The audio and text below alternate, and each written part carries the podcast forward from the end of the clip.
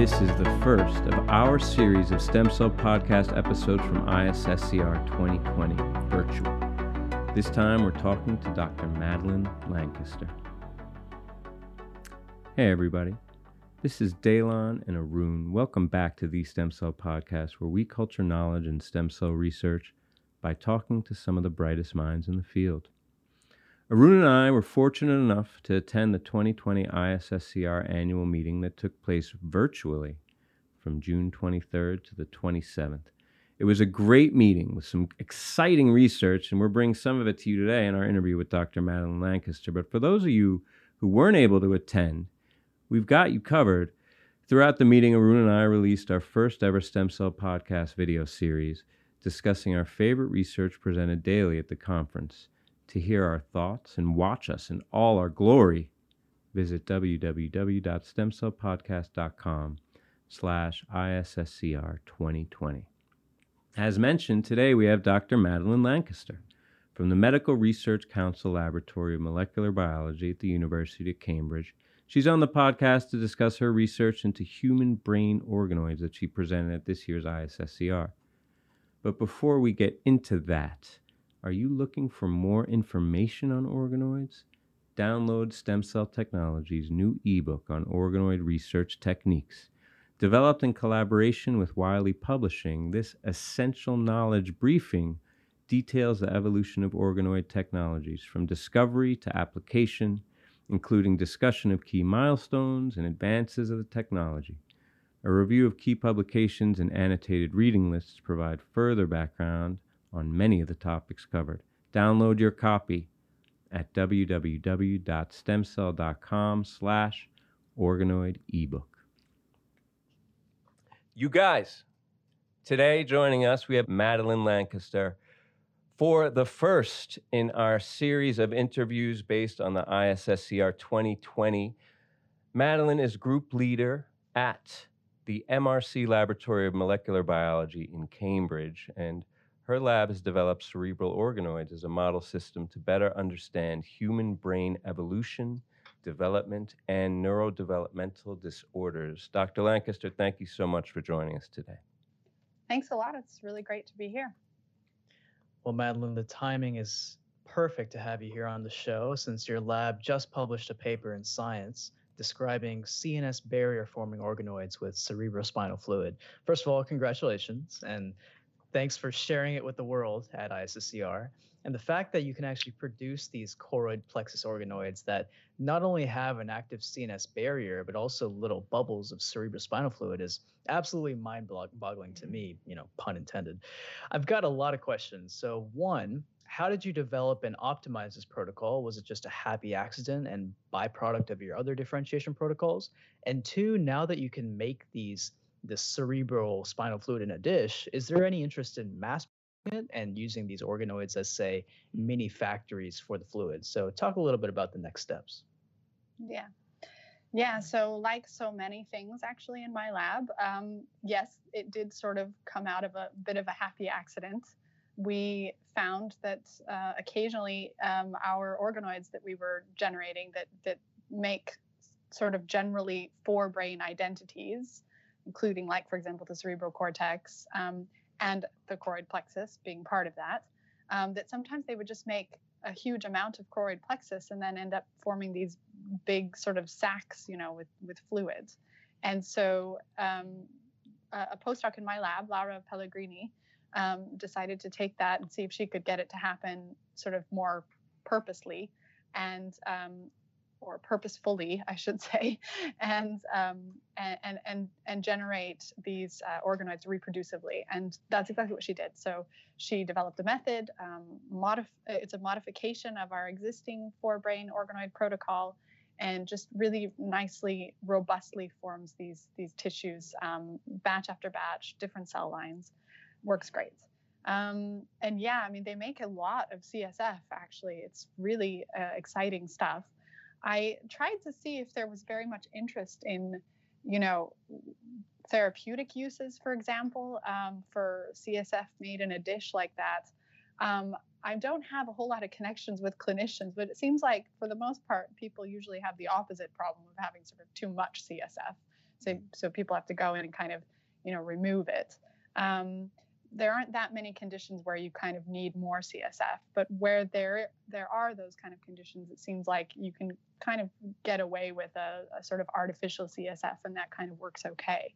But I think we also just don't really know that much about our CSF in general, and I I bet that it, it actually could have some uses, but we need to learn more about more about it and and about its normal functioning. I think.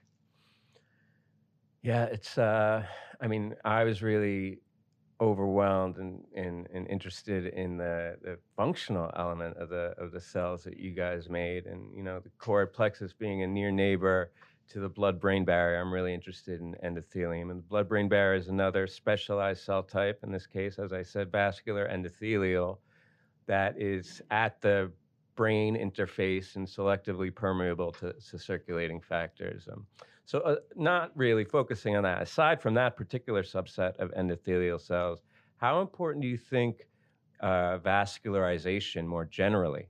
Um, how do you think? How important do you think that'll be for the study of neural organoids in vitro? And I'm sorry for, but a couple like follow-ups to that, or to be more specific, does it even make sense in the absence of a functional conduction system to like try and like perfuse? an organoid with like in vitro vasculature, or is it more like the paracrine, so-called angiocrine factors from endothelium that may inform higher differentiation in neural organoids? Yeah, I mean, I think you've hit the nail perfectly on the head for me there because um, there's a lot of groups interested in trying to vascularize brain and I I think that that would be a really big step, um, a direction that we need to go definitely. Um, but it's it is also a problem that has been around for a long time um, in tissue engineering. Tissue engineers have been trying to vascularize tissue constructs for decades, and it, it I don't think it's convincingly been done yet. Um, you know, there's a reason a reason that, for example, cartilage is one of the only tissues that uh, can really be made in addition, uh, and that's because it's not vascularized. So once you start to get to bigger tissues, you really need to get vascularization in there. And the, the issue there is that I think a lot of people focus on just the endothelial cells. And then sometimes they maybe, you know, get a little more complicated and put in, for example, you know, parasites. But um, there's a lot going on there that that isn't incorporated, and that includes fluid flow. And you need to have some sort of blood substitute in there uh, there's a lot of things that that you've got to actually accomplish there, and I I don't think that um, I'm not sure that this is a problem that that I will be able to answer, or even really um, the brain organoid field, or even the organoid field in general. It's something that's going to require a lot of um, collaboration. It's going to be it's a really big uh, question I think that needs bioengineers, um, developmental biologists, and organoid people, stem cell people all coming together to to try to solve this. Yeah, it's really going to take a team effort to figure out this vascularization issue, but that's not to say these organoids aren't, you know, already very powerful. And over the last few months, there's been an explosion in using some of these organoids to study the mechanisms of COVID-19 infection. That's actually a pretty hot topic right now. Uh, for example, Daylon's, Daylon's colleague Shubing Chen over there at Cornell published a cell stem cell study infecting different organoid types with SARS-CoV-2, and my lab actually just published on infecting iPS cardiomyocytes too. So it doesn't seem like COVID-19 or SARS-CoV-2 affects the brain too much, and perhaps it's reflected in the, in the lower levels of neuronal infection by SARS-CoV-2. But you actually presented some data at ISSCR showing that portions of your choroid plexus organoids may be more susceptible to infection. So, talk a little bit about the rationale behind using those organoids as a new model to study COVID 19. Yeah, so it came about, um, again, it wasn't really something I was planning to get into, but um, there have been a lot of increasing reports of neurological complications in patients with COVID 19. And so, you know, we had all this single cell RNA seq data from both. Um, uh, you know, cortical organoids with really just sort of cortical identities and our choroid plexus um, organoids. And we just kind of checked the data to see if the receptor for um, CoV2 was there, ACE2. And what we found is um, that for the most part, so I don't know, it was like something like 90, 9% of the cells didn't actually seem to be expressing very much ACE2. But there was a specific subset of choroid plexus cells that expressed it to quite high levels. And um, so we decided to look at those a little bit more closely. And so the, the data I presented at, um, at ISSCR um, was where we actually um, characterized those cells a little bit more. We did some staining to sort of confirm the ACE2 was there, and we couldn't see specific staining in neurons in our organoids. And then we uh, used pseudotyped virus containing the um, SARS-CoV-2 spike protein, and just you know put that on different organoids, organoids with cortical tissue, including neurons, uh, neural progenitors, and and, and astrocytes, and also um, choroid plexus tissues, and found that it seemed to only infect cells of the choroid plexus. And so um, we're doing a lot more experiments on this. Um, for example, we're going to be starting to do some experiments with live virus um, we had to wait for our uh, CL3 level uh, room to be up and running to do that. Mm-hmm. Um, but we want to see if this is, you know, if this if this is true also with live virus.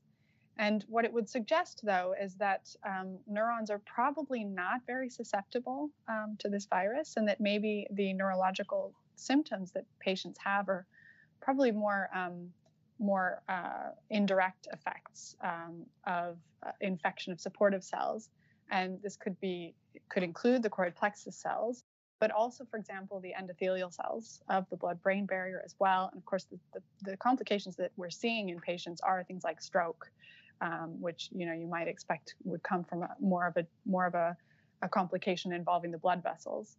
Um, and also, I, I, think it's interesting to note that um, I've been in contact with a number of pathologists, and for the life of them, they just can't find the virus in the brain. So I don't think that it really does uh, effectively um, uh, infect the brain. But I think we do need to do more more research in that area. Yes. Uh, so they only gave you 15 minutes there in your talk, and between the choroid plexus and the emerging work with COVID, there wasn't enough time to talk yeah. about another major endpoint of your research, which is the understanding and perhaps treatment uh, of neurodevelopmental disorders. Can you elaborate on that a little bit? How you apply organoids or your other technologies toward those ends? Yeah. So um, my lab is kind of um, we are primarily interested in pretty basic biology questions, to be honest. Um, trying to understand what are the biological mechanisms that are, you know, at you know, basically are responsible for things like brain size, our unique brain size, our the complexity of our of our connections in our brains, and also um, and then sort of taking that to how are these processes then disrupted in neurodevelopmental disorders. So to be honest, I think we're still trying to figure out just the the normal development. And there, so most of the projects in my lab are looking more at um, uh, things like evolutionary questions, uh, comparing organoids from different species, for example. And what we're finding is that um, when we look at candidate evolution genes, for example, most of them are actually mutated in patients with neurodevelopmental disorders. So that's kind of how we end up studying neurodevelopmental disorders is from sort of a more basic biology standpoint. But of course, you would expect that if, you know, candidate proteins involved in human brain evolution and function are mutated, they would cause neurodevelopmental disorders. So I think we'll probably get some insight there. Um, but I think we also first have to just understand how it normally develops. Yes, they're certainly so powerful when it comes to studying the basic science of neurodevelopmental um, defects and so on. But you know, outside of the basic science, they're one of those technologies that really captures the public's imagination, these brain organoids, in part because we've all seen examples of science fiction where so-called brains are grown outside the body. And of course, this is far, far, far from reality right now when it comes to brain organoids. And referring to them as brains in a dish is probably very unreasonable. But it certainly makes for a fun discussion about the bioethics of next generation in vitro models in neuroscience. And the technology is advancing really rapidly. For example, the multi-system assembloids that Sergiu Pașca's lab is working on. We've talked about those a lot on the show. And you're one of the world's experts when it comes to the science of brain organoids, but are these bioethical considerations something that you think about a lot when you're writing your papers and talking about your science? Or do you try to leave the ethics to the ethicists and just kind of focus on the work? I don't think it's a good idea to leave the ethics to the ethicists. I do think that we scientists should get involved, and so I have been getting involved. And I, I, it's you know, I've been more involved with the ethicists sort of over on this side of the pond, to be honest. So I've got a colleague in Oxford, for example, that I've been I've interacted with quite a bit. Um, I do think it's really important. So basically, I think this this topic is one that's existed in ethics for probably since you know, probably even the ancient Greeks thought about these kind of things.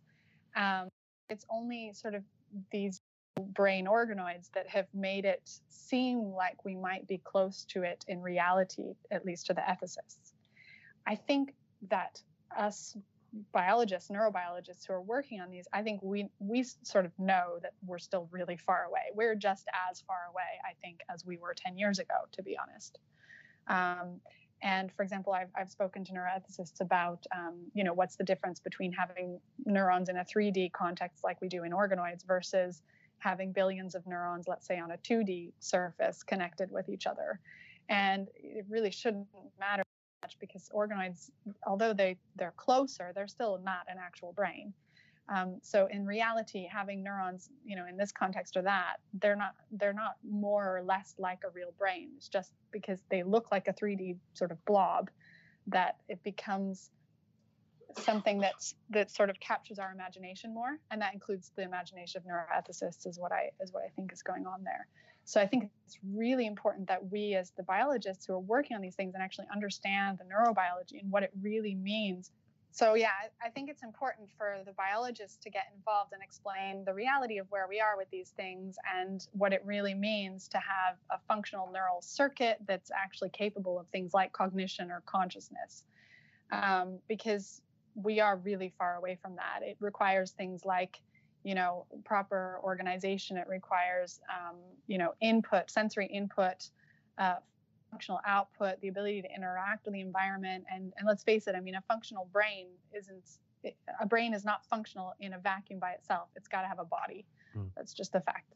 So at, at, this stage, I think we're well away from it.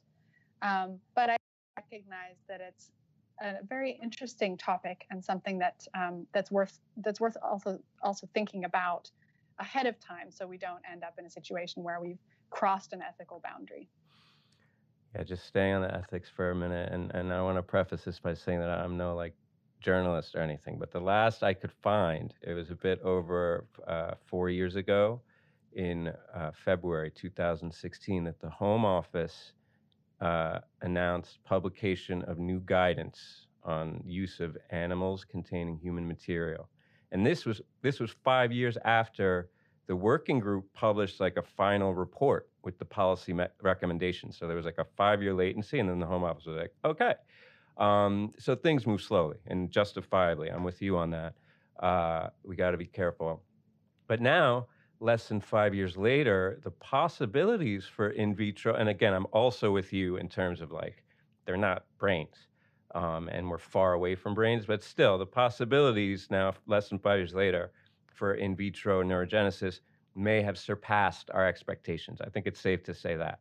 Uh, in large part due to you. Thanks a lot, Dr. Lancaster. You put us in a pickle. But do you have any scientific stake in this? And in other words, like, are you considering any chimera work, um, and or something related to chimera that falls within that rubric? Uh, and whether or not you do, can you share your thoughts on how you envision neural organoids being applied in animals across species lines? Yeah, so everything I just said about the ethics, I think applies to the the organoids when they're by themselves in a dish. I, I do think that once you start transplanting them, you have to think a little bit more carefully about the ethics because now they're in the context of a body and they've got that sensory input and they've got that functional output.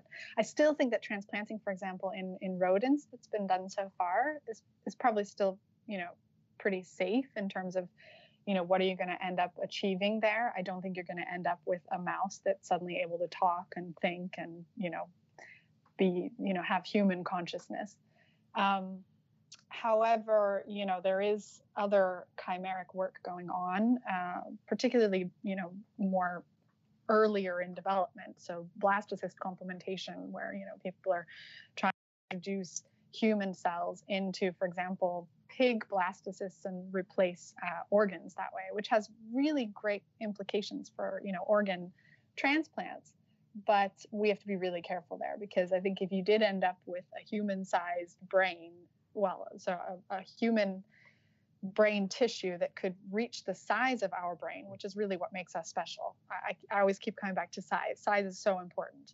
And if you could end up with something that's the size of a human brain in a pig, which could support that size brain, I think then you've got you've reached a, a real ethical uh, issue there. I would be very very concerned about that kind of thing.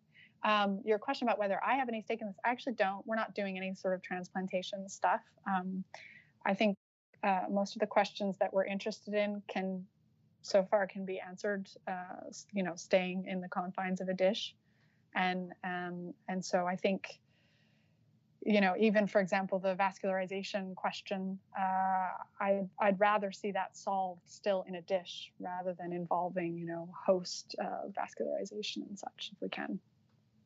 Yeah, it's so important to have these these discussions about the bioethics of these organoids and it's part of the reason i'm really excited to be in this field in stem cell biology is because it's it's not only important to have these discussions but it's also fun. You know it's fun to have them and it suggests that our technology is really making a potential uh, very important impact. So it's it's really fun to have these discussions. But moving outside of the science talking a little bit more about your path as a scientist you've been quite a world traveler throughout your scientific career starting in the the US with your PhD at UC San Diego. And then later on, you moved on to Europe to do your postdoc in Jürgen Knoblich's lab in Austria before starting up your own lab there in the UK.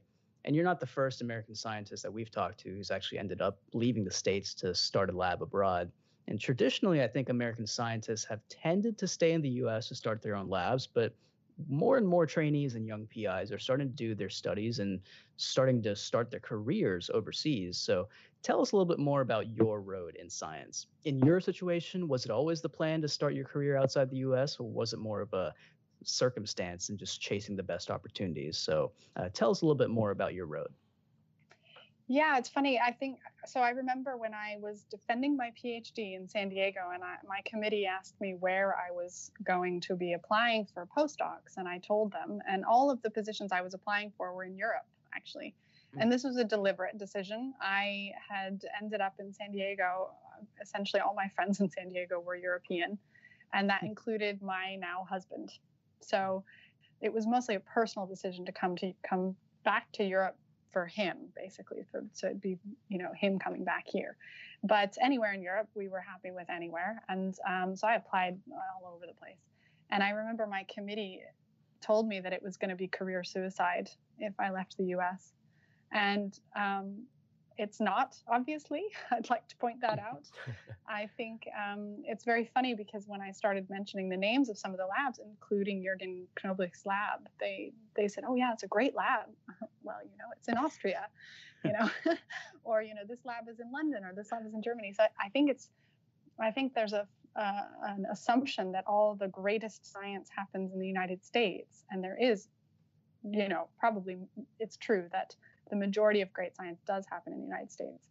But there's a, a not very far behind a group of scientists also working uh, and doing really amazing science abroad. And it's happening all over the world, and and you know even places where I think people used to not consider uh, doing good science are now um, you know churning out really really great quality science. So and then I think after I left the United States, I, I did actually think about coming back to start my lab. I almost started my lab at MIT actually. Hmm. Um, uh, this the reason I ended up in Cambridge was was actually because of the LMB because it's a really special place uh, that uh, you know allows me to focus on the science and um, you know it's it, basically it's a very privileged position where I don't have to apply for grants or teach. So I'm just focusing on the science, and uh, and that's that's a really special opportunity. Yeah, I just want to elaborate on that whole U.S. centrism centrism there. Um, I mean, it, it's a it's a reality, not just in science, but culturally. I think uh, being in the U.S., you start to think that it's the world. Uh, and I, you know, I like to think of myself even as a as a cultured, worldly uh, individual. But the reality is, for better or worse, I spent my entire life in New York City. Um, so while I've been smugly convinced that my worldview is like virtuous, uh, this past few months, year, even the, the years leading up to it, has sown many doubts. It seems like you were born an expat in U.S. and have now returned home. Um, but nevertheless, having been born, actually, were you born in the U.S.? I think you were born yeah. as an American, yeah. Having lived outside your point of origin for such a long while now. Is there anything else? I think you've kind of alluded to it, but is there anything else about the American worldview or approach, either on a on a scientific or a cultural level, that you think is worth revising? Yeah, it's funny. I mean, um, so I'm from Utah, so it's like as American as you can get. I mean, I, yeah, I didn't grow up with um, with many international friends, or you know, even I mean, pretty predominantly just white American over there. Um, and I, I, guess it was i think it's probably because i went and did my undergrad in la and got exposed to all these different cultures. And so i would say that if you grow up and you, you spend a lot a long time in a big city like la or new york i do think you are probably more worldly than maybe salt lake city. But um, but yeah it's funny because now that i've been away for so long i've been living in europe now for 10 years. And i I, I don't quite fit anymore in the United States. I've noticed when I go back and visit, there's funny things that I sort of forget that, oh, wait a second, that's that's how it is back home. Um, but I'm not sure. There's also things that I don't quite fit in here as well. So I'm sort of this funny, I don't know, nationality that doesn't fit anywhere anymore because I've been living in too many different places. But it's also been really great because I've met a lot of other people like me and we sort of have made this this funny international group of friends who um, uh, sort of take the best of all our different cultures, I think, and and create this this community here. And that's one of the great things about Cambridge and about I think academic uh, cities like that, where you know it becomes this mishmash of different cultures um, with everybody offering having something different to offer.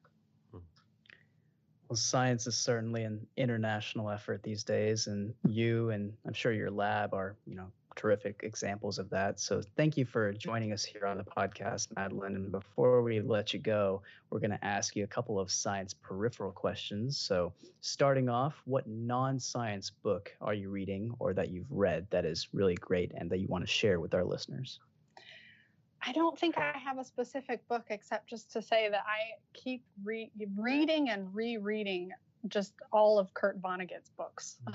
That's basically, I recommend any of his books to anybody. I recently discovered his short stories, a collection of his short stories, and I just love the sci-fi stuff that he that he wrote. And even though it's many decades old, uh, some of this stuff really gets you thinking about things even happening now yeah so uh, not a specific book but obviously if, if anybody's not read slaughterhouse five then you need to go read that right now. Yes uh, it inspires creativity. All those books i think they get you thinking in a different way that like i mean it really suits a scientist well. And that gets us maybe to our final question for you which is if you could share i mean i'm sure there's been a few in your experience because every time you look at, at these things in the microscope there must be a, a lot of uh, gratification and seeing how how it's recapitulating these developmental processes. But share with us one of your like aha moments, like a, a real um, milestone in your scientific experience that uh, was a, a, watershed. Yeah. Um, well, I mean, I think it would have to be probably the first time that uh, I managed to to make uh, what we now call cerebral organoids. At the time, they didn't have a name. It was I was doing my postdoc, and I was um, I was actually initially so uh, the, the initial experiments I did didn't even end up in that paper. Um, I was playing around with mouse cells at first, um, and just sort of taking mouse embryos and taking the embryonic neural tube of the mouse and dissociating it and putting it in Matrigel. And uh, I mean, the, the self organized structures that formed, it was just so amazing. These these little neural tubes just reforming from single cells that I had just taken away from the mouse. Of course, in retrospect, you know, now that I've read the literature much more, I realized that actually decades ago, there were people doing this with uh, embryos actually and putting them on the chick chorioallantoic membrane because this is before they really knew how to culture things very well and matrigel didn't exist. So, you know, organoids have actually been around for, you know, since probably the 50s and 60s, but they just didn't have that name. And uh, and sort of rediscovering that, um, you know, completely naive to it. That was, uh, yeah. I mean, I still vividly remember looking through the microscope and seeing these little fluid-filled lumens and the neuroepithelium just forming really nicely right around it. Wow, I love all those. Every time I hear one of those, I get a little shiver. I can only imagine what a thrill it was for you. Thanks for sharing that. Uh, and thanks for joining us again. This is a really great chat, and uh, we'll let you get back to it. Go back to work, Madeline. Yeah. Thanks. Thanks a lot. All right, guys, that brings us to the end of our first ISSCR 2020 episode. Don't forget to subscribe to our newsletter at www.stemcellpodcast.com to get the show notes, including an episode summary and links to all the interview notes from this episode. You can also reach out to us on Twitter at Stem Cell Podcast or via email at info at stemcellpodcast.com with feedback or to suggest guests. We'll have another two of these ISSCR 2020 episodes coming up in intervening weeks, and also our regularly scheduled interviews with roundups. So stay tuned, guys. We got a lot of action coming in the next few weeks. We'll see you then.